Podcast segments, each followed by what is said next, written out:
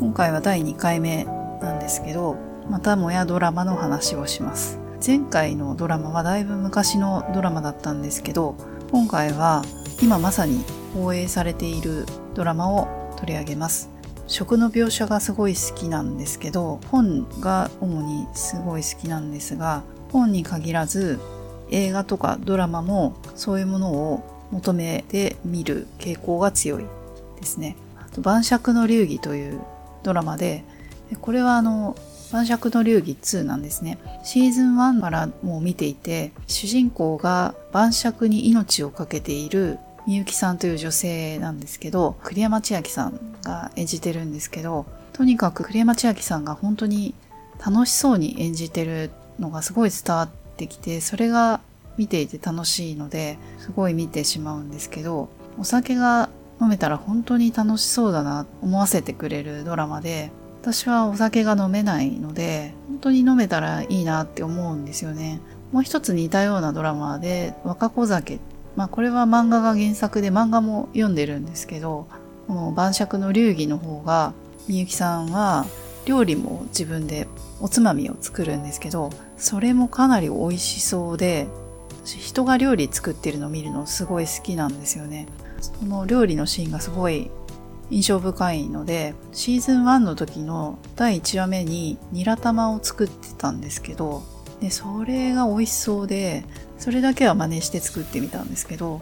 普通のニラ玉と違って、ニラ炒めて、卵もふんわりと炒めて、で合わせていくんですけど、食べるラー油を乗せるんですね。で、そういう食べ方ってしたことなかったから、これは簡単だし美味しそうだからやってみようって思える感じのものがたくさん出てきて、お酒は飲めないんですけど、小さい頃からおつまみ系のものは大好きで、将来は絶対酒飲みになると思ってたけど、飲める体質ではあんまりなさそうだからほとんど飲まない。カクテルとかは味の濃いジュースって感じで大好きなんですけど、それもほとんど飲まない。1、2杯なら多分飲めるんですけど、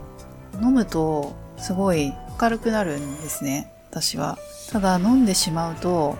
なんか自分が自分じゃなくなるみたいで、あの感覚が好きではないから、好んでは飲まないですし、まあ体質に合わないから飲めない部類なんだろうなっていう感じはします。特に日本酒とか全然味わからないし、まああとは梅酒は自分で作って、ちびちび飲むことはあるんですけど、そのぐらいなんで、だからあの晩酌の流儀のみゆきさんは、もうほんとビールなんですね。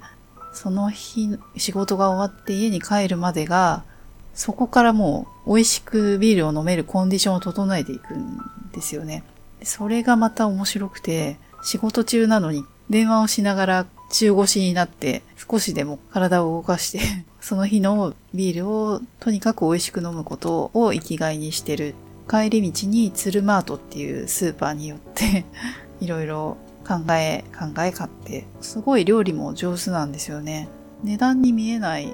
家飲みのまさに醍醐味なのかもしれないけれど、これだけ作ってもいくらだったみたいな、そういうセリフが出てくる時もあるんですけど、すごい安いと思って、居酒屋とかそういう人件費ところで手間はかからないけどお金はかかる。まあ、どっちがいいかはちょっと人によると思うんですけど、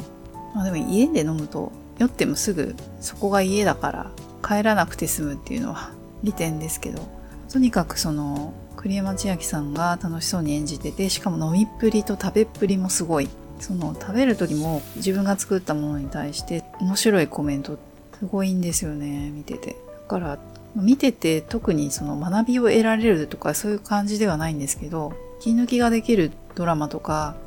でとにかく明るくなれるドラマは好きですね、こういう。人生について考えさせられるようなのばっかり見てると疲れてしまうので、こういう面白さがあるドラマもすごいいいと思います。とにかく美味しそうなのと、あと、そのみゆきさんは不動産屋さんに勤めてるんですけど、そこに出てくる従業員の人もキャラクターが立っていて、面白いので、明るくなれるからとってもいいなと思います。本当に見てるとお酒飲めたらなってし、やっぱりお酒を飲めたらと楽しさが広がるのではないかなって思いますね。とにかく美味しそうだし、お酒飲まなくても普段の料理に役立つので、そういう視点でもかなり見てるので、本日はここまで聞いていただきありがとうございました。それではまた次回。